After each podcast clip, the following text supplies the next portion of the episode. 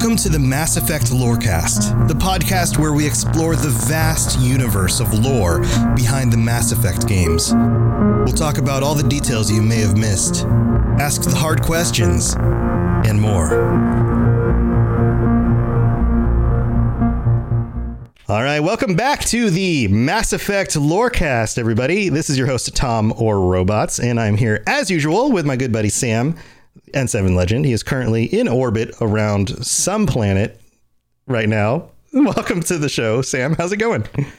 Yes, uh, ground control to Major Tom. Hey, how's it going? Had to had to plug that joke. Um, but anyway, I'm doing very well.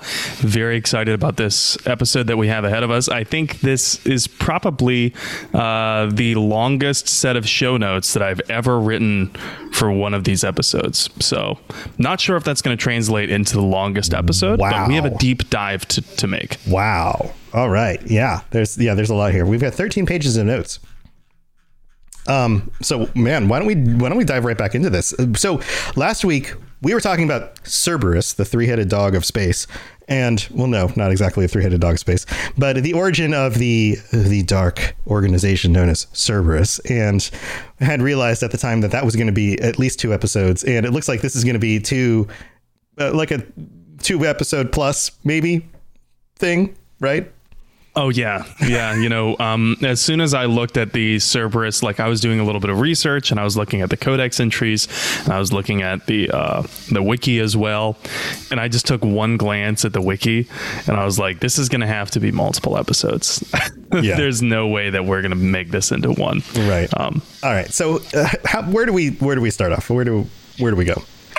So uh, we last talked about the origins of Cerberus, right? That was last, uh, I wanted to say last week, but it was last Wednesday.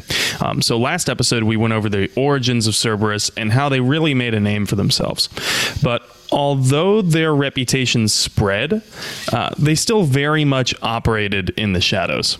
Right. Okay. So that's, that was um, something I want to ask you about. Um, if regular people on the Extranet knew Cerberus was responsible for some of the attacks, then didn't the Alliance also know? Like, didn't they they definitely knew about it then, right? So why didn't they just hunt them down and eliminate them?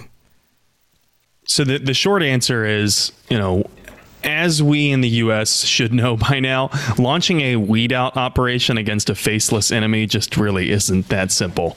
Um, and let alone when they have the funding and the cyber know-how to remain plausibly unconnected to everything else. Yeah, plausible um, deniability. Sure. Yes. Long answer. We didn't touch on this too much last episode because it's it's because they're so skilled at remaining untraceable, um, which goes back to how their entire organization is structured.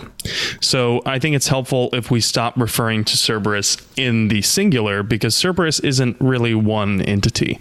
It's a syndicate of private intelligence agencies, biotics laboratories, engineering and scientific research teams, and perhaps most importantly, lucrative front companies. For those who are unfamiliar, uh, a front is a business designed to look like it has a normal functioning purpose, but in, in reality, it's really only there to cover illegal behavior for its owners. Um, money laundering is common through fronts, and it's presumably one of the ways that Cerberus remains undetected. Okay. In fact, they're so good at this money hiding game that investigate investigators looking into them have referred to Cerberus as the quote unquote elusive empire. Led by an um, elusive man. Led by the elusive man for elusive reasons. They're so elusive. Someone, one of the writers really loved the, the word elusive. Um, and I get it, because in case we were wondering what elusive meant, I believe it's meant to be a play on words. There's elusive with an E, which means, you know, you, you can't catch them. They're mm-hmm. very, they escape very easily. Um, and then there's elusive, as in illusory, which would mean deception, you know, deceiving, a lie. Uh, so I believe the elusive things like the elusive empire, the elusive man, it's all a play on words. Yeah, that makes sense. I, I hadn't thought about it as being sort of both at the same time without them specifically stating that. That's interesting. So I guess there's just a, like a lot of different moving parts. Yeah. Yeah. And each part doesn't really know what the other is doing inside Cerberus. So Let me explain. Um, Cerberus is broken up into cells, with each cell operating with zero clue what the other cells are up to. In other words, you know, if we're looking at a hierarchy with like the C E O up here and then like the bottom guy on the totem pole down here, um, then uh, a Cerberus cell has no horizontal communication. It's it only has communication from the top to the cell, which in this case is, you know, the top is the Elusive Man. So this is uh, so that in, in case one cell is compromised or exposed or found or destroyed, it doesn't really affect the rest of the syndicate. Mm-hmm. Each cell is is led by an operative, uh, of course, and who is the only person who corresponds directly with the Elusive Man. Um, so that's like insane micromanagement. Right. Because that means that the Elusive Man has his hands directly in all of the cells, coordinating what each of their projects is doing directly. Um, and this might sound familiar to those of us who are fans of organized crime shows, you know, the whole independent cell thing, acting without knowledge of each other's actions, because it's how organized crime like the mafia evaded police and culpability for a long time. Mm-hmm. Do you think they have Microsoft Teams? I think that they have uh they probably have something very similar, but it's like installed in their brain, uh-huh, and they right. can't uninstall it. And so when you get a call from the Elusive Man, it just keeps ringing and ringing and ringing, and you can't ignore it. It doesn't hang up. He just he's just sitting there like this, like leaning forward with his hands, kind of like like in a Mister Burns pose where his fingers are like touching each other, and he's just, I'm waiting. I'm waiting. Yeah. And so you pick yeah, up. He's, yeah. He's sipping his uh, his uh, bourbon or, or cognac or what? What would mm-hmm. he drink? He he seems like a, a fancy guy. Maybe brandy. Oh, yeah, um, yeah it's, like, it's like a brandy. Yeah, I could sipping I could a brandy that. with um with a cigar. Yeah, and he's just thinking like, when is this fucker gonna pick up? Yeah, um, you will pick up. You will pick yeah. up. Yeah, so you uh, will pick up, or else you will be annihilated. Yeah. yeah. So this is like this is like a huge scale and a lot of micromanaging. I, I how would I mean. We're talking like this is like galaxy wide at this point. How wh- what kind of scale are we talking about here? How would one yeah. person handle this? Yeah, that's a good question. Um, you know, it, it is a lot of micromanagement, and it seems impossible for one man to handle. Right. And yet somehow the Elusive Man does it. There are supposed to be one hundred fifty Cerberus operatives in twenty-one eighty-five at the time of Mass Effect two. And they're all spread out all over the Milky Way from Omega to the Citadel. Almost every major spaceport, trading stop, colony, settled system, you name it, has either an operative or a Cerberus informant. Only two places really don't have Cerberus coverage uh, when it comes to their intelligence, and that's the Migrant Fleet and most uncharted worlds. And and um, his mother's house. She just he stopped she talking just, to her a long time yeah, ago. She won't let one in. She, he just they don't even argue about it anymore. Yeah. Yeah, she didn't show up to the wedding. It was a whole big thing. Um, yep. just, she's the she's the one the one person that he just cannot win an argument with. Yeah, and it, and actually, yeah, his his mom problems are the, the reason why he becomes a total dick. Um, yep, yep. So anyway, the, the Migrant Fleet and most uncharted worlds, no coverage there. So that leaves a big blind spot for the Elusive Man. Um, and but with but still, you know, one hundred fifty operatives and countless informants and contractors and sympathizers, Cerberus's reach is understandable. They even have people on their payroll inside the Alliance. And that's not really counting everyone who may sympathize with them, like I said, but are not directly paid by Cerberus. Mm-hmm. My my guess is after the Reaper invasion starts and the cat is really out of the bag there, the recruitment goes up because that whole the Alliance can't help you. They're bought out. They're in on it. They're, you know, they're placating the aliens. That kind of messaging mm-hmm. would really resonate during a time of, of, of a massive crisis. Right. Um, I, at least I'm I'm speculating here, but it has in history. Yeah, that makes sense. Yeah. And I, I mean, let's stop to think about the Elusive Man's original manifesto, uh, right? A great genocide against humanity is coming from an alien race. Uh, and so when the Reapers invade and start killing everything and everyone, he probably looks vindicated, like he was right all along, uh, to the majority of the population anyway, who, by the way, doesn't know what the hell is going on. We need to keep this in mind. You know, when we play Mass Effect, the majority of the population on all of these worlds, not just Earth, but Thessia, Palavin, they don't know what the hell is going on because, like, they don't even know half of what Shepard does. Everything that Shepard knows is like the highest level of classification ever. so, yeah. so most people, this is like a blindside out of nowhere. Right. Well, speaking of like classification, um, with with the Elusive Man having to m- basically manage all of these individuals himself, there's got to be a lot of communication going back and forth, right? So how does that communication not get intercepted or leaked? Well, you know, yeah, they could. And in some cases they do. Um, Cerberus had their own code, like think of an Enigma code, uh, where they would bury messages inside of Extranet broadcasts.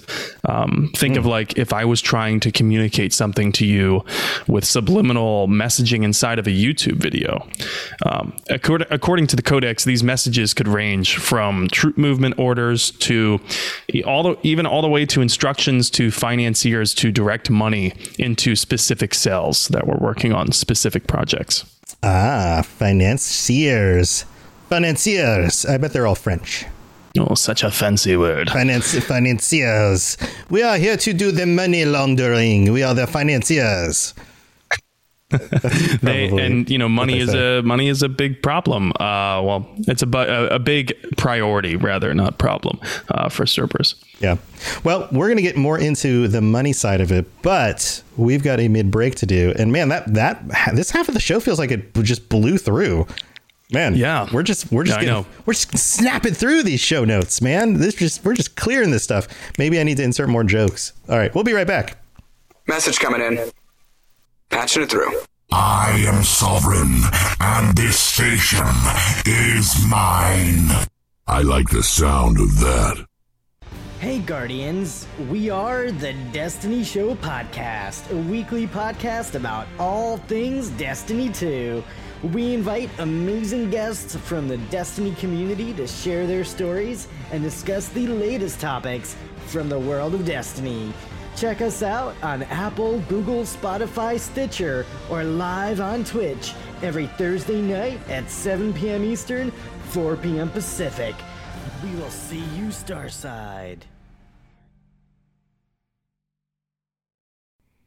All right, so here we are in the middle of the show, and we have we have a new Shepard tier patron to thank for our weekly she- Shepard tier thing. Thinking of patrons that we do every week, including the rest of them. So thank you to Blaze Freezer, Pipeman, Sovereign, and Stagger and Stumble for Shepard tier patrons. Thank you to all of you guys. And thank you to all of our patrons, all forty-three of you.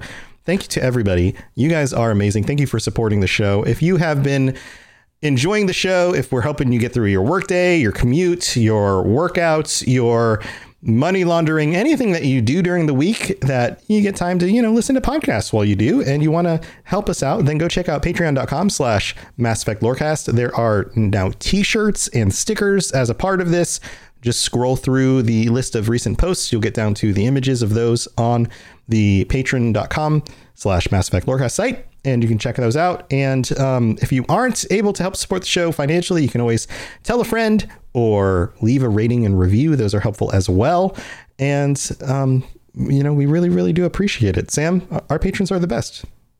What do you think? Awesome people. Yeah.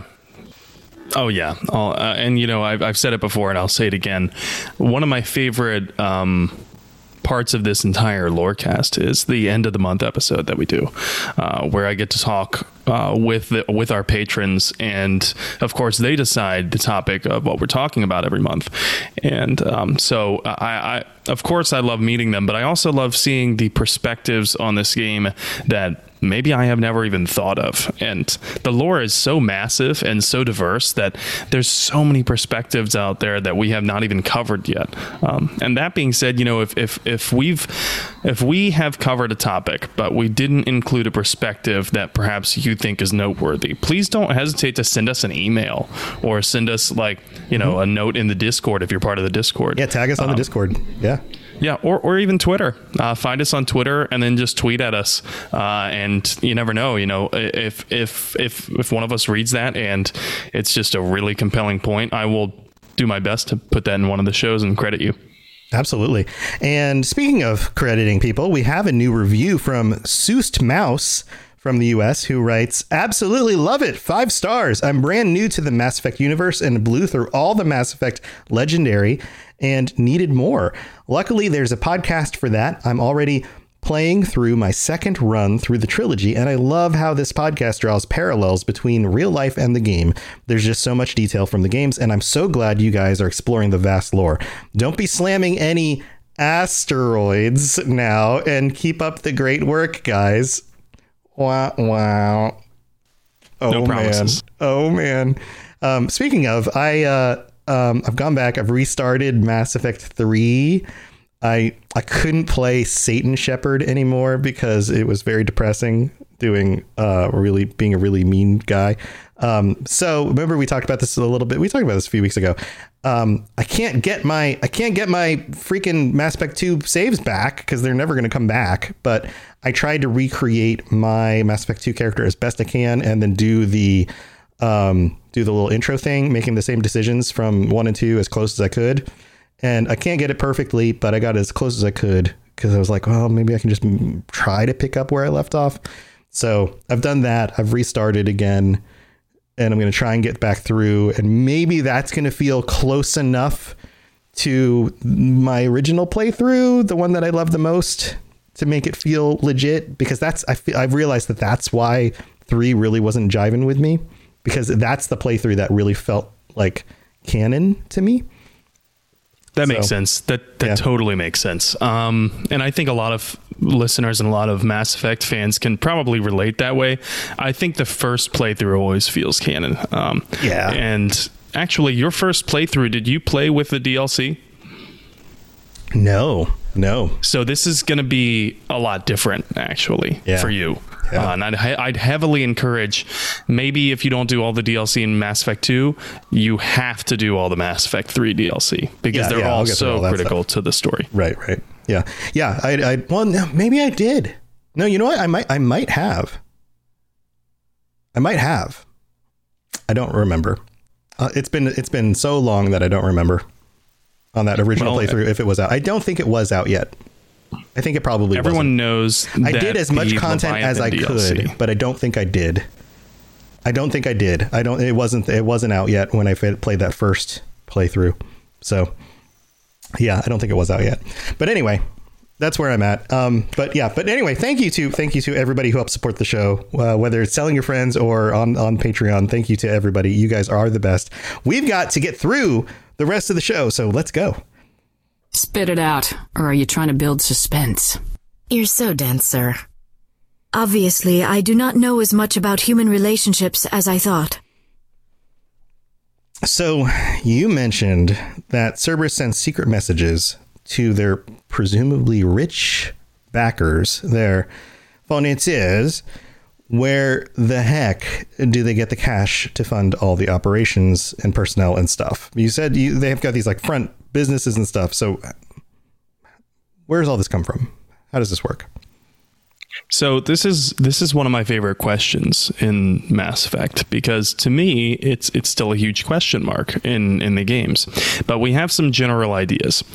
We know that by twenty-one eighty-five Mass Effect two, uh, Cerberus pulls in several billion credits per year, and likely more indirect resource acquisition, like stealing stuff. You know, um, we know that this is because it's told to us, uh, we know this because it's told to us that the Lazarus Project took about four billion credits, and essentially all of their projects were suspended during its duration because of the heavy toll that it took. So we have a rough estimate of their yearly revenue. We also know that Cerberus has several front corporations that funnel money directly to the Elusive Man, and it likely has investments in companies that supply the Alliance, meaning as the Alliance grows, so does Cerberus.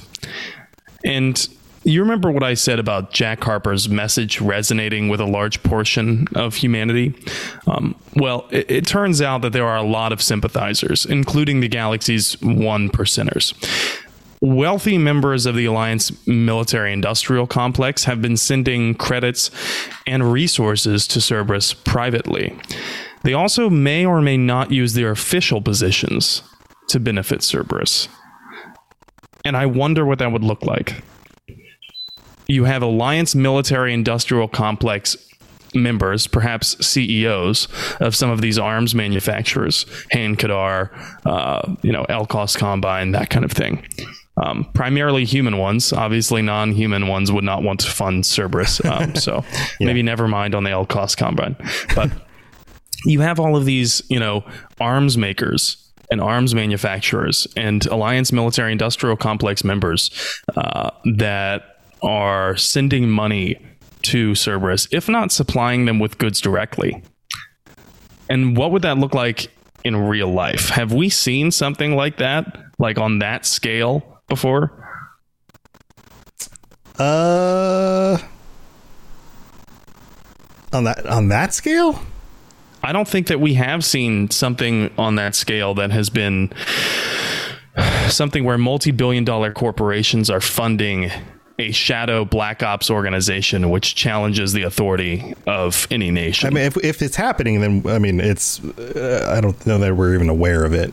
I mean, this is in like like this is like super out there theoretical world, you know? Right. We're getting into the Freemason right, uh, right. Like, sector. Right, but, right. I mean, there's definitely the like military industrial complex, which is, but that's, that's clearly, we're aware of that, you know, like that, that is the government. Right. Yeah. But yeah, we are we are well aware of that. Thank right. you to Dwight Eisenhower for that one. Um, but right. uh, Switch in Bed says Stark Industries. That's a, I think that might be a good comparison in like it, it's like the the opposite Stark Industries. Yeah. Um, yeah. But even like Stark Industries, uh, that I mean, that was the military industrial complex. That was like Stark Industries is an example in the Marvel universe of wealthy industrialists working with the government and also other, you know, people around the world, other governments around the world to sell weaponized things, you know, weapons, vehicles and all sorts of things. Um, but a shadow government version of that, I don't know that we're aware of, of that. Yeah, I, I don't think that we are either. So it, it makes this whole idea very interesting to me, right? It makes this idea of... that they have not just sleeper agents, but like these people aren't really like controlled or indoctrinated. They're just rich individuals with their hands and their and the means to control some of the galaxy's most prolific, you know, uh, weapons manufacturing plants and, and other things like that. And they are willfully involved in this arguably treasonous venture. Yeah. Oh, absolutely. Um, absolutely. Um, yeah. Um, well, I mean, we're moving into like this like dark future kind of stuff here. I mean, this is almost cyberpunk in a way. This idea that uh, the wealthy, the, the the top one percent is able to challenge the wealth of nations and make decisions that rival the power of nations because they have the money and the freedom to do so. That's kind of where this is. Yeah. And I think... honestly, I think that the only thing separating us from that is a charismatic leader, um, which is pretty scary if you think about it. Uh, but especially with the rise of, of, of people, I don't know if you've seen it, but I have, the rise of people who are almost including their corporate identity above their national one now. Oh, sure. Um, yeah, yeah. Which is yeah. which is scary, and it's definitely applicable to Cerberus, because of the people who don the Cerberus uniform in Mass Effect, there are so many of them that would, you know, obviously they'd will they'd willingly die for Cerberus, but they truly believe in what Cerberus says is the cause, um, and they believe in it more than the Alliance. They believe, and, mm-hmm. and Jacob even talks about this in Mass Effect two. He left the Alliance because he thought that they were inept. He thought they were ineffective uh, at actually solving problems, which is totally buying into the Elusive Man's, uh, you know, rhetoric and ideology there. Right. Um, but it works on Jacob, and he gets Jacob to defect from the Alliance and join Cerberus. Jacob also says it didn't. It didn't help that they paid way better. Right. Isn't, and this is kind of a side tangent though, like once you're off in space, once you're off the planet, aren't these basically your nations in a sense? Like you're not physically bound to a location.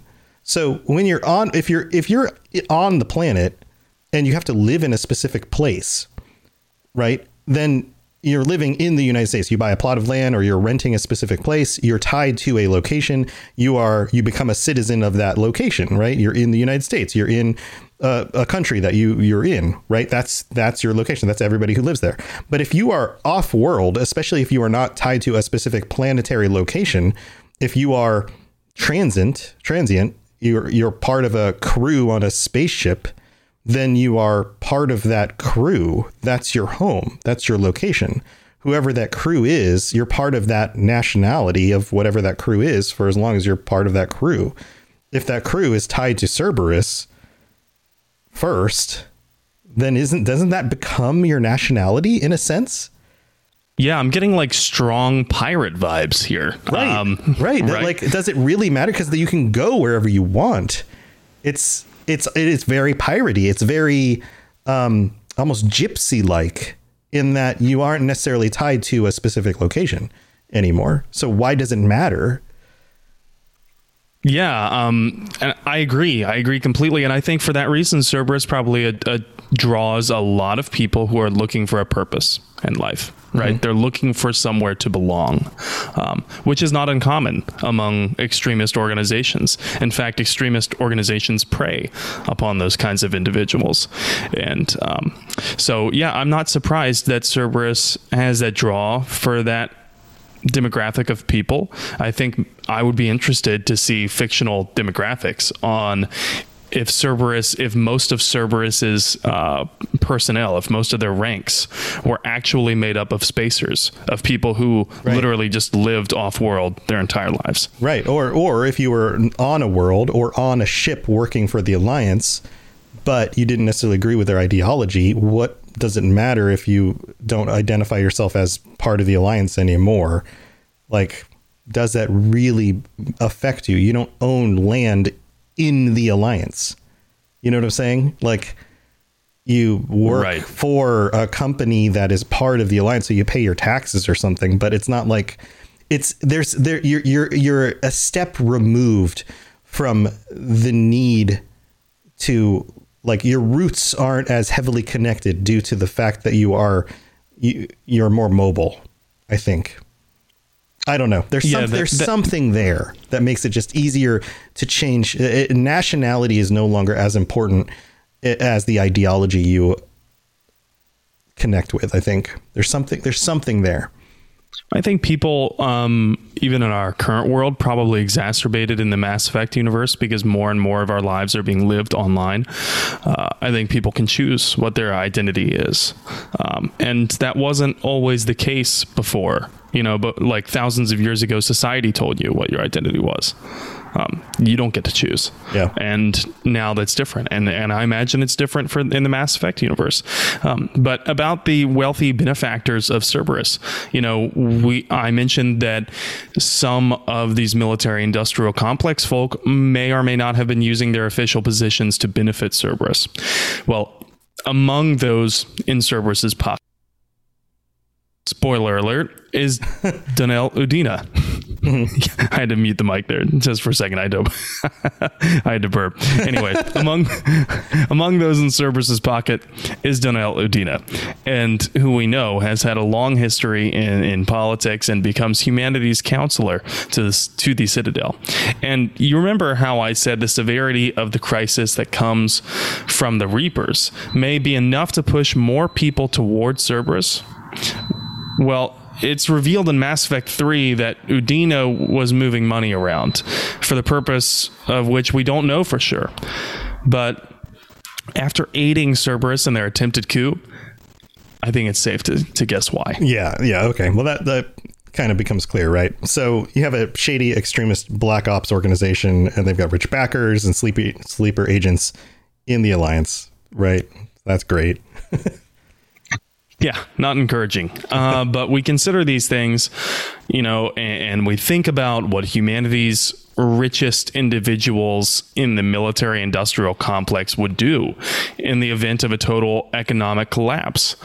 Uh, and then you couple that with the research Cerberus was doing into indoctrination, and it all starts to make sense how Cerberus becomes so powerful in Mass Effect three uh, from where we first meet them in Mass Effect one.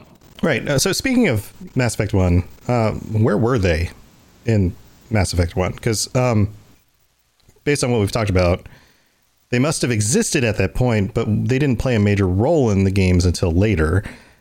Were they written into the lore later, kind of like the Drell, or were they always around in the shadow? Were they something like that, that that the writers had considered in Mass Effect one, but they just didn't introduce them yet? Like, how did that work out? So they were indeed there in Mass Effect one. Uh, some players may not have noticed or ran into Cerberus in the first game. If you only focused on the main missions, you probably missed them in Mass Effect one entirely. Uh, but I'm here to tell you that Cerberus's presence in Mass Effect one is notable, and it shows decent amount of foreshadowing for what's to come in the trilogy. Um, the player can run into Cerberus in a number of side missions, including one on Earth's moon. Uh, Hackett asks Shepard to help out in taking down a rogue V I at an Alliance uh, at an Alliance training ground on Luna. And after finishing the mission, the journal entry implies that the V I was sabotaged on purpose. In later games, it's revealed that the whole thing was actually Cerberus's attempt at making a controllable A I. Uh, in one of the final missions in Mass Effect three, we find out that the V I on Luna named Hannibal uh, was actually the basis from which Cerberus made Edie. And they took that V I, and then they included remnants of Sovereign. Hmm. So they put they they put remnants of Sovereign, a Reaper, into a A I that they wanted to unshackle. And they were like, well, we can control her. It'll be fine. It'll be. F- that sounds totally fine. This sounds like what's nothing will ever go wrong with this idea. What's the worst that could happen? What's the worst uh, that could happen? A I always works out. Yeah. Yeah. Um, I see. Combat Vet says in chat here, uh, Cerberus was a lazy writing excuse in Mass Effect two. In Mass Effect three, they were a lazy cannon fodder to shoot at because writers couldn't be bothered. Now, I couldn't disagree more here, uh, and we're going to get into why I think that take is a little cynical. Um, but I think that there is definitive evidence in the games which would disprove that. And I, I, I think that this is a good point, because I think that the the... fandom of Mass Effect is split into two different categories, where one uh, thinks like Combat Vet does here, that they were a lazy writing excuse, and then the other sees that Cerberus was developed from the very get-go. Um, and we're going to get into that, and that, that's kind of why I'd like to harp on these quests that were done Mass Effect one, because in Mass Effect one we don't see much of Cerberus. Or, or do we? I think it depends on the player base. You know, how much did the player actually do in Mass Effect one? Did mm-hmm. they focus and just, you know, streamline the main missions? Or did they go and take their time through all of the side missions, read all of those little, you know, notes and little data pads and things like that? How much attention did they pay? Um, and this isn't even counting the external media, by the way, uh, which I would argue is just as canon as the games. if because this external media, like the Mass Effect Evolution comic series, it's the origin series uh, uh, of Tim, or I'm sorry, uh, Tim, the Elusive Man, uh, Jack Harper. I would argue it's just as can, uh, canonical because Mac Walters, one of the game's writers, worked on those comics. Um, and so a lot of this external media, you can't just dis, you know, discount it because it's not one of the games. It, it counts and it matters. And a lot of the research that we do from these episodes comes from that external media. We're not just taking information from the games. We're, if, if you hear something that you're like, wow, I never knew that, chances are it came from the external media because the external media has much less of a following than the games do, but I digress. Um, Hackett asks Shepard to take out this rogue V I, like I said. Um, and in later games, we find out that the rogue V I was Cerberus made. Uh, or I'm sorry, we, we find out that the rogue V I uh, was likely the the result of Cerberus's doing, their meddling. Um, and then Cerberus makes Edie. And there was also this gritty storyline in Mass Effect one with the disappearance of a Rear Admiral Kahoku. Shepard can come start this mission. Actually, before I go any further, did you ever do this this side mission, or is this going to be news for you, Tom? This is in Mass Effect one? Correct. Um, Rear Admiral. It would have been a long time ago. So uh, go ahead. I mean, you'll describe it. It'll it'll come back to me. If you do it, but it would have been, this would have been like a decade ago. This would have been a long time ago. Because when I replayed so, yeah. it recently, I just mainlined it in order to get through it. I didn't play all the extra stuff again. And that's that's the case for so many people. Right. Um, and right. so that's, I don't normally include step-by-steps of the quests in the games because like, like in these shows, because like we've said, I don't think that the, the these, these episodes should be a replacement for the game. Mm-hmm. Um, I think they should be a supplement. So, you know, just something to add on. Um, so we don't normally do this, but for this, for this episode, we are going to walk through this storyline with Rear Admiral Kahoku because it is so relevant. Also, Rear Admiral sounds like one of those positions you get when somebody doesn't like you and they just kind of want to, you know, they're like, well, we got to give him a promotion. All right, make him a rear admiral. Rear admiral. Stick stick Kahoku in the rear. Stick him in the rear. Give him a, give him, make him a butt admiral. That'll teach him. Yeah, he didn't. Well, it's funny that you say that because that it's not like politics is is absent in um mil- in the upper echelons of military off. You know, the officer corps. Oh yeah, it's not. It's very, it's, very, no, very much. No, it's there. Not. No, I know. I've I've had some friends over the years who have served in the military and, and some very high up, and they're I've, some of the stories are wonderful. not not to be in them, but to hear about them. But anyway, go on. yeah. yeah. So so Shepard can come start this mission, you know, in a variety of ways. Um, but it is by far one of the most intriguing side plots of the series, in my opinion.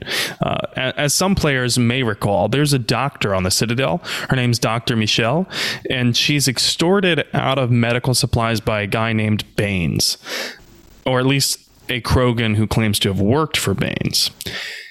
And Banes is a researcher hired by the Alliance, who Michelle actually used to work with. Now, when you ask Captain Anderson, you can hear this, and then you go to Captain Anderson, you hear, you know, Alliance, maybe Captain Anderson knows something about this guy Banes. You go up to him and you ask him about Banes, and he gets super weird. He gets clammy all of a sudden, kind of like a how the hell did you hear that name kind of thing. It's almost like you asked him about a prior lover. It's kind of strange. Um, but he discloses that Armistan Banes disappeared and has been dead for some time. He directs Shepard to talk to a high-ranking Alliance officer, Rear Admiral Kahoku. Mm. So Shepard then uh, talks to Kahoku, and Kahoku tells him that tells him or her uh, that Kahoku had a team of Marines searching for Banes after Banes disappeared. They found his body aboard a ship with nothing else, and then later that group of Marines disappears too. Uh, so it, it gets like more intriguing. You're like who, like a whodunit kind of thing. Yeah. Um, and you you're on this trail, and you, there's really few hints along the way until you get to the end. Um, and the Marines are found dead ultimately. Um, I believe Shepard finds them on an uncharted world. uh, having been lured to a Thresher Maw nest by a fake uh, rescue beacon. So this is this happens a few times in Mass Effect one on the Uncharted Worlds. You find a fake rescue beacon and it's mm-hmm. a trap. This this sounds familiar of, now. Okay, yeah, yeah, yeah, yeah. One of the times it's it's it's a uh, it's a rescue beacon that's put there by the G E F. The other times, all of the other times besides that, I'm pretty sure, are all due to the same reason. Now, this could sound familiar to some players because the same thing happens to a colony on Akuze, where a team of Marines were attacked by Thresher Maws and only one survived. This is something that we only hear about through con through context, through dialogue. This isn't something that we actually see play out because it happens before the events of Mass Effect one. Commander Shepard, if you chose the sole survivor background, is the only survivor of that Thresher Maw attack on Akuze. Huh. And if you didn't, if you did not choose the sole survivor background, well, then we meet the only survivor of that attack, whose name is Corporal Toombs. Corporal Toombs, we find out that he escaped death uh, from the Thresher Maw, only to be abducted and experimented on by Cerberus heavily. like, like they really messed this guy up. And this also implies that Cerberus was behind that too. So I want to take a step back for a second and let's think about what this means for the series. If you chose Sole Survivor, then your Shepard's story has been so insanely shaped by Cerberus from the very get-go, from before even the start of Mass Effect one. Your Shepard was battling Cerberus's shenanigans. It's because of Cerberus that your Shepard's entire unit died on Akuze. Mm-hmm. Like mm-hmm. it's almost because of Cerberus, or it's because of Cerberus that your Shepard almost died. Right, right. Like Cerberus is almost the instigator of your Shepard's story. Like, oh my God, it's been you from the start. Right. Like, right. Yeah. Right. So, so what about? I, I I I digress. Yeah. So what about um Kahoku's uh, team of Marines? They're found dead at the Thresher Maw. Yeah, and and after Shepard tells him what happened to his team, Kahoku vows to uncover the truth surrounding this. Um, so from there, Kahoku buys information on Cerberus from the Shadow Broker, and then Kahoku also disappears. So it's like, okay, what the hell is going on here? Um, during his investigation, Kahoku comes to the conclusion that Cerberus is a rogue black ops group that had broken away from the Alliance, and Banes, Armistan Banes, the Alliance hired researcher, was actually a Cerberus agent. Now, I've seen Commander Shepard here mention this in chat. Commander Shepard here uh, is his name, not the actual Commander Shepard. That would be sweet if we had him in chat, but um, or her. I would love to have Jennifer Hale in chat as well as Mark Meir. But Commander Shepard here on Twitch mentions in chat that the Alliance was a, or I'm sorry, Cerberus was an Alliance Black Ops group. And it makes sense why he'd say that, because this is the first instance really that we hear about the Cerberus origins in Mass Effect one. However, later when we find out that Cerberus is a set of cells, and it has been, this means that Kahoku probably thought he found the entirety of Cerberus. He thought Cerberus is really just this one entity, but it's not. And it's actually... I think that I think that Kahoku actually just found one cell, mm. and he thought he found the entire organization. Right. And uh, remember, in addition to this, remember that the Alliance also, there were sleeper agents and sympathizers in there as well. So it would make sense if he found one cell and that cell had no knowledge of the other parts of Cerberus, mm-hmm. why he would think that he found the entire organization, because that's where all of the communiques led. Right. Yeah. It would be easy to, to take a look at all their stuff and then assume that you've cleaned them out. Especially the lack of evidence of anything else. It sounds like funding went from Cerberus, the syndicate, to the cell. So the cell never used more funding than would be believable given their actions, if that mm-hmm. makes sense. Right, right. So people looking into this, like Kahoku, other investigators, they would look at it, they would think, okay, they were doing these operations, they were doing this, this, and this. So they probably had this much funding. Okay, given what we found, given the amount of people that we found, that's probably the extent of it. Yeah. Yeah. There would be no way of understanding the full extent without getting to the top of the organization. Yeah. Yeah. Because, there would be because, no way yeah, of knowing. Yeah. Because it's not actually a web. It's more of a, it's, I mean, there, there's no web. Like there's no connecting between the actual, you know, I don't know, layers. Everything just goes directly to the, to the core. I don't know how to describe that visually, yeah. But sorry, sorry. My, my, uh, my, my girlfriend is, is cooking right now, and we we have an Instant Pot, and uh-huh. I don't know. Sorry. This is a really, you know, off topic thing. Instant Pots are amazing, but when you depressurize them, they're pretty noisy and it takes a while. uh, anyway, yes. Cerberus has this plausible deniability just set in to their very structure. It's ingenious, really. Um, and and Kahoku, you know, soon after realizing what he has stumbled upon, or at least thinking that he knows the extent of it, immediately re- relays this information to Shepard. And soon after relaying it, Kahoku is captured and killed. Um, so Shepard can continue searching for Kahoku, which takes the squad to a Cerberus research facility on Bintu, uh, where they, and Bintu is an uncharted world, uh, where they find Kahoku's body, and his body is covered entirely in needle marks. Hmm.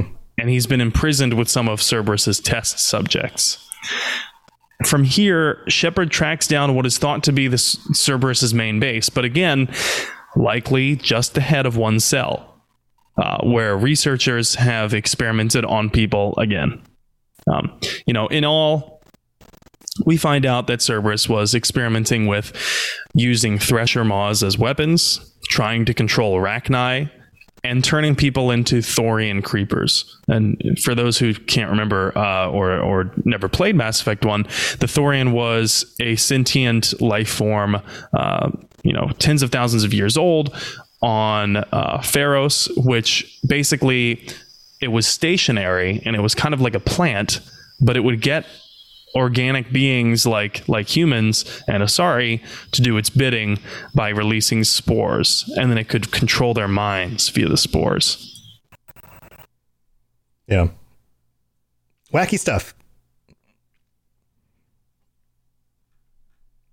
So, um, sorry, sorry, I'm still... You're getting distracted by the thing. it's, it's, sorry, I'm, I'm sorry. It's still so, going. Um, so it's, it's interesting how it's just easy to miss these, these parts. Um, do we know, do we know why they were doing experimenting on all this, on all these different things? Uh, yeah, you know, there is an interesting common thread here in how, what Cerberus was experimenting on and how they communicate.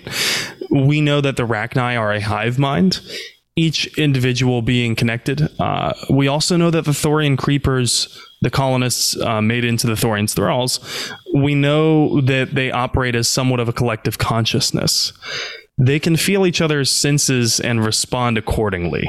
So maybe Cerberus was looking into advancing humanity, as they say that they are, mm-hmm. uh, through forced evolution, uh, giving humanity an ability to telepathically communicate uh, and live as a hive mind, I guess would qualify as advancing humanity, right? Um, yeah, I yeah, I mean, it's almost like they, they're just seeing if they can do it. It's it's it's almost yeah, like they never stopped to think if they should do it, right? It's almost like we can do it, so let's try, rather than should we. Yeah, it's it's definitely a control uh mechanism, and we're gonna get into that in a little bit. But you know, the whole common thread thing that I that I am bringing up about the communication, that's pure speculation. That's not um that's not spelled out by the lore. That's just somewhere I'm going with it, because this is something that I've noticed is a commonality among all of their tests in Mass Effect one, mm-hmm. right? Um, but even more than that. So here's here's what we know. The Elusive Man tasked this specific cell with seeing if they could control Thresher Maws. They wanted to lure them to designated locations and then use them as wild weapons. Mm-hmm. It worked. Um, Cerberus experimented on Rachni and Thorian Creepers to use them as shock troops, basically all to gain more power. Um, but the thing is that you need to be able to control your shock troops. And we know Cerberus tried to control an unshackled A I, resulting in the rogue V I on Luna going haywire, shooting its guns everywhere, killing a bunch of people. and it And that ultimately led to Edie. So I think it's easy for the player to just play this and in, in the moment, you know, just kind of reflect and say, oh, well, this is bad guy doing bad stuff, right? Sure. Um, but this sure. all fits in with a theme the Elusive Man has going on, which is control. It has been his, Jack Harper's, and therefore Cerberus's mission and mantra from the very beginning. It's not some random ideology placed on him and Cerberus at the very end of the trilogy. We see this mindset of control in Mass Effect one. We see this, you know, where that road leads with his insisting on saving the human Reaper in Mass Effect two. And we also see how his story ends in Mass Effect three with his advocating for control of the Reapers. So I guess to, to answer your earlier question, I actually think the writing has been remarkably consistent through all of these different staff and personnel changes that BioWare had among the years during the trilogy. I think that they set up all of the components and all of the foreshadowing that they needed in Mass Effect one for Cerberus to grow into what it was and the enormous threat it was by the end of Mass Effect three. That makes sense. Man, so much, uh, so, so shady, so shady. You know, if I was to open up a uh, motel in Florida, I would design it with a uh, palm tree and call it the Shady Motel. That's, that's Cerberus H Q that's right there. Cerberus H Q here um, in Florida. Yeah. Uh, Switch in Bed on Twitch here says says uh, that name is funny every time I read it. Um, Switch in Bed says the computer logs on the base in three, meaning I, I'm supposing that this means the Cerberus base in Mass Effect three, mm-hmm. do add a lot to it. But I think it has a lot to do with, you know, I was dead for two years. These people brought me back and they're willing to fund the fight and still let me do things my way, which, which is interesting. Which is part of why Shepard was able to, was willing to go along with them in Mass Effect two. That's the conversation they've been having in chat. Yes. Right. Yes. Yeah. Um, and that is a very valid point because Miranda tells Shepard in Mass Effect three, you know, I wanted to control you. I wanted to put a control chip in you, but the Elusive Man said no. So it was really like this only one decision where the Elusive Man lets go of control. This guy who is so insistent on control that he micromanages cells across the galaxy, yeah. and they can only talk to him and coordinate through him. And he's the only one that coordinates with the funding, you know, and then sends the funding out. Like, he's doing all of the back end stuff by himself. He refuses to contract any of this stuff out because he needs control. Yeah, it's kind of nuts. And yet for for this one like, thing, he lets go. For this one thing. Yeah. He lets go. And it's the very reason that the galaxy is saved. Right. Right. Yeah. Well, hey, at least he made that decision. Good job. Good job, Elusive Man. You did it. Thanks to thanks yeah. to the Elusive Man, the galaxy was saved. That's the uh, moral of the story. Yeah. So I so that that all being said, I, I do just, I do you resist just agreed. You the, just agreed that that was the moral of the story. I, I do, I do, I, because I want to retouch on, on something that we mentioned like fifteen minutes or so ago, uh, that I resist this narrative that Cerberus was just made into a convenient enemy. I, I do, because it makes sense how they rose to power. They had the writing there from Mass Effect one. Like, like it was there chronologically in our own time that all of the pieces were there to do with what they pleased. You can't say that about other factions in the series, like the Blue Suns, like, you know, the, the Eclipse. The, you can't say that for the other factions, because in Mass Effect one, the Shadow Broker is mentioned, right? Because we're talking about secret, shady organizations. The Shadow Broker is mentioned, but we don't see a lot of the execution of the Shadow Broker's operations. We do see it with Cerberus, but it's reserved for side missions. So maybe they knew where it was going from the very start. Maybe they didn't. If they didn't, that was a hell of a retcon. Or maybe they just planted the seeds with an idea of, like, this will be somebody who becomes more important as we go. A lot of maybe. times, a lot of times writers do that. You know, they go, if this doesn't develop into something else, that's fine. But at least we have a foundation here we can use later on if we decide to do so. True. Yes. And I agree with that. I'm just remarking directly at the motivations. Yeah. So, you know, motivations can be shaped as uh, as a lore goes on. But it seems that from the very beginning, control was central to right. Cerberus, controlling right. people, controlling things. So right. Right. I am uh, impressed by that. So uh, to wrap this up, I forgot to mention that we do have a new contest. Uh, during the middle of the show, I, fr- I should have brought this up. I forgot to mention it. So our our mysterious Shadow Broker, I should just call them the Shadow Broker, shouldn't I? Our mysterious Shadow Broker has uh, given me instructions on our new contest for this month. And here it is, friends. So on the Discord, on the Mass Effect Lorecast Discord, I want you guys to share with us your special concoction. It can either be a drink or food recipe. So think like fancy mixed drink of your own design or food recipe for something Mass Effect inspired, and give it a fancy name and some simple instructions. So let's say you want to do like a spin-off of like a Mass Effect margarita and make it like a vorcherita or something. Then tell us what you would do, how you would make it, what you put in it, and give it a fancy name, the Vorcherita, what goes in it, and then post it on the Discord. And at the end of the month, we're actually before the end of the month, we will pick uh, two winners this month. So you've got you got two weeks left. And then I guess we're going to do the thirty-first. Are we going to do a a uh, Halloween sh- night show? My gosh, we're going to have so many cool episodes coming up. So we got the thirty-first. We got the thirty-first, was, which is the patron chat. Patron chat. Halloween Should, patron chat. Are you guys going to dress up for our Halloween oh, night show? Oh, oh. And then the next week, we have N seven Day. N seven Day. November seventh is on a Sunday. And we're going to have an episode on N seven Day. Are you guys so. going to dress up? Are you guys going to dress up for that day? That would be amazing. So please jump into the Robots Radio Discord. Go into the Mass Effect Lorecast channel and share with us your special Mass Effect drink or or food recipe. It can be it can be like a fun, like maybe you can make, I don't know, I'm just throwing it out there, Turian nachos. Well, who knows what goes in that? I don't know. Make it up. Put it in there. Give it a cooler name than I came up with. Maybe you'll be the winner. Come up with something cool.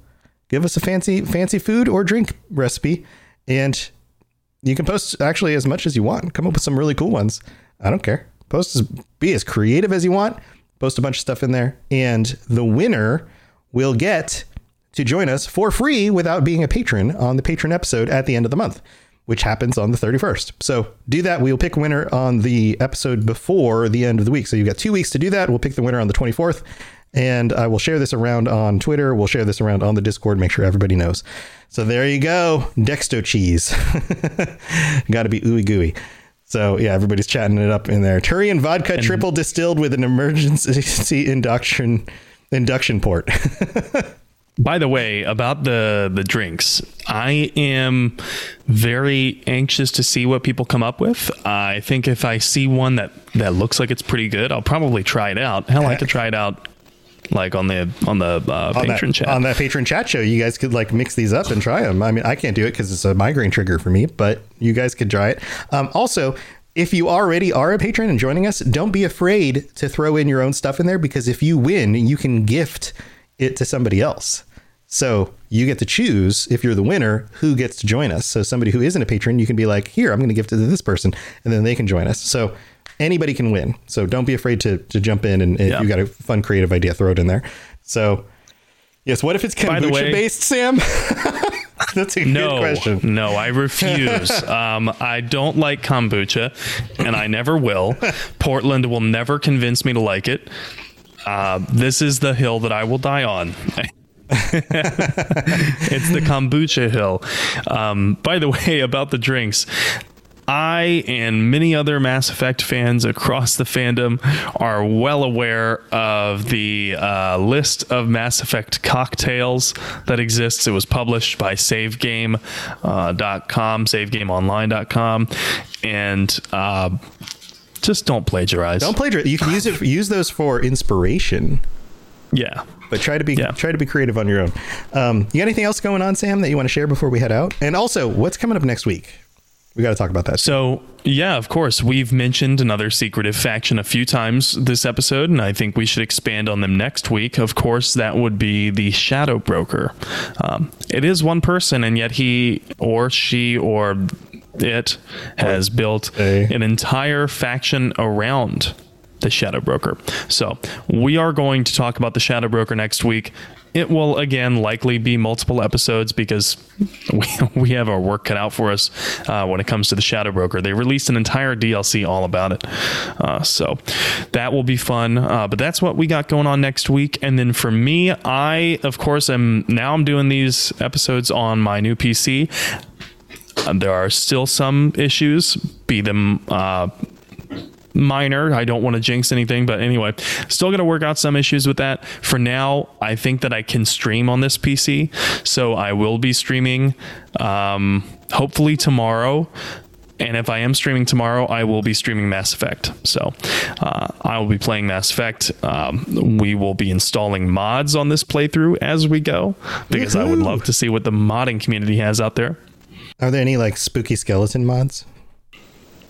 I don't know, but I did see that tweet that you shared about the skeletons being dropped into Red Dead, uh, and that looked amazing. Somebody hacked Red Dead Redemption and started uh, dropping in two-headed skeletons into Red Dead Redemption Online, which just attack players out of the blue, which is terrible. One, don't hack games, but if you are going to hack games, that's hilarious. Uh, so anyway, um, well, cool, man. Uh, Yeah, that's awesome. Please share that, and I'll repost it and try to jump in if I can. And um, I'll be streaming in the mornings. I'm streaming every weekday morning now, starting around eight thirty a.m. And I will either be playing games when I can, or I will be working on things, editing podcasts, editing videos. I've got a new series of videos I want to start working on, which will be, uh, I want to start doing, this is a fun idea. I want to start doing lore videos for things like either Mass Effect or Fallout or Elder Scrolls. But like lore for noobs is, I think, what I'm going to call it. It's going to be like a for dummies type thing, but it's going to be like like imagine like Mass Effect, like like um like you do like Turians, like Turian lore for noobs. And it's going to be like, what are the Turians? And it's going to be like stupid videos about like like imagine if raptor bur- people if, if raptor people were walking around on the planet and we ran into them and then decided to shoot them all up. And then we were like, oops, sorry, you know, like that kind of thing. Right. So, yeah, that's yeah. Uh, I'm going to try that out and see if that helps uh, grow some of these new YouTube channels that now all of our podcast videos are on. And hopefully that'll help grow the channels, get more attention to our regular videos, and also be fun for people to watch as kind of like a secondary thing for you guys. So hopefully that'll be fun. So I'll be working on some of that stuff during the week and mean people and uh So, yeah, come come hang out with me, twitch dot t v slash robots radio, and then hang out with Sam when he streams. We'll be streaming when we can. I'll be in the mornings. And Sam, do you have like a regular time or evenings for you? So I work what is basically nine to five p.m. Eastern time. I'm in Pacific time, but more or less I'm going to be, if I'm streaming, it's going to be in the evenings. Uh, it's going to be after six p.m. Eastern time. uh, if I'm streaming. Um, and then Thursdays and Fridays, more likely to be streaming. I, those are my weekends. So yeah. I will try to stream every Thursday, Friday for the next few weeks. Um, but I have a friend coming to visit me here in a few weeks, so we'll probably take a week off then. Cool. Oh, and then, uh, by the way, just plug it again, uh, in case anyone doesn't know, if you want to find me on Twitch, if you want to find me on Xbox, or really any medium where I might be, just type in at N seven The Legend. There you go. Yeah, you come hang out with me in the mornings and him in the evenings, and otherwise join us on the Discord, and that's a great way to plug into everything else. All right, guys, thank you for being here. We'll be back next week. Until then, stay safe out there in that crazy, crazy galaxy full of all sorts of dark and shady people trying to control the universe. We'll be back soon. See you later. Thanks for tuning into the Mass Effect Lorecast. We'd love to hear your opinion and thoughts on the lore of Mass Effect. Reach out to us on Twitter at Mass Effect Cast, or check out the Robots Radio Discord. Also, you can send us an email at masseffectlorecast at gmail dot com. Are you an avid player of the Elder Scrolls Online and looking to take your game to that next level? Well, the Red Diamond Courier podcast is here to help. I'm Bob Chachinsky. And I'm Dogbark twenty-four. We are two experienced players aiming to help others learn and improve through in-game knowledge and references. From PvE to PvP. And everything in between. There's sure to be something for you in the Red Diamond Courier. We, we hope, hope you check, check us out. out. Thanks. Thanks. Hey, I'm Pylon. And I'm Doc. And if you've ever played an Elder Scrolls game, you've probably used U E S P dot net to help you find information about a quest, dive deeper into lore, or really learn anything about the Elder Scrolls. But did you know we have a podcast too? Every week we bring you the latest in Elder Scrolls news, dig deeper into topics surrounding the game, and have a ton of fun while doing it. You can find us on your favorite podcatcher by searching the unofficial Elder Scrolls podcast. Can't wait to see you all there. When you need mealtime inspiration, it's worth shopping Kroger, where you'll find over thirty thousand mouthwatering choices that excite your inner foodie. And no matter what tasty choice you make, you'll enjoy our everyday low prices, plus extra ways to save, like digital coupons worth over six hundred dollars each week. You can also save up to one dollar off per gallon at the pump with fuel points. More savings and more inspiring flavors make shopping Kroger worth it every time. Kroger, fresh for everyone. Fuel restrictions apply.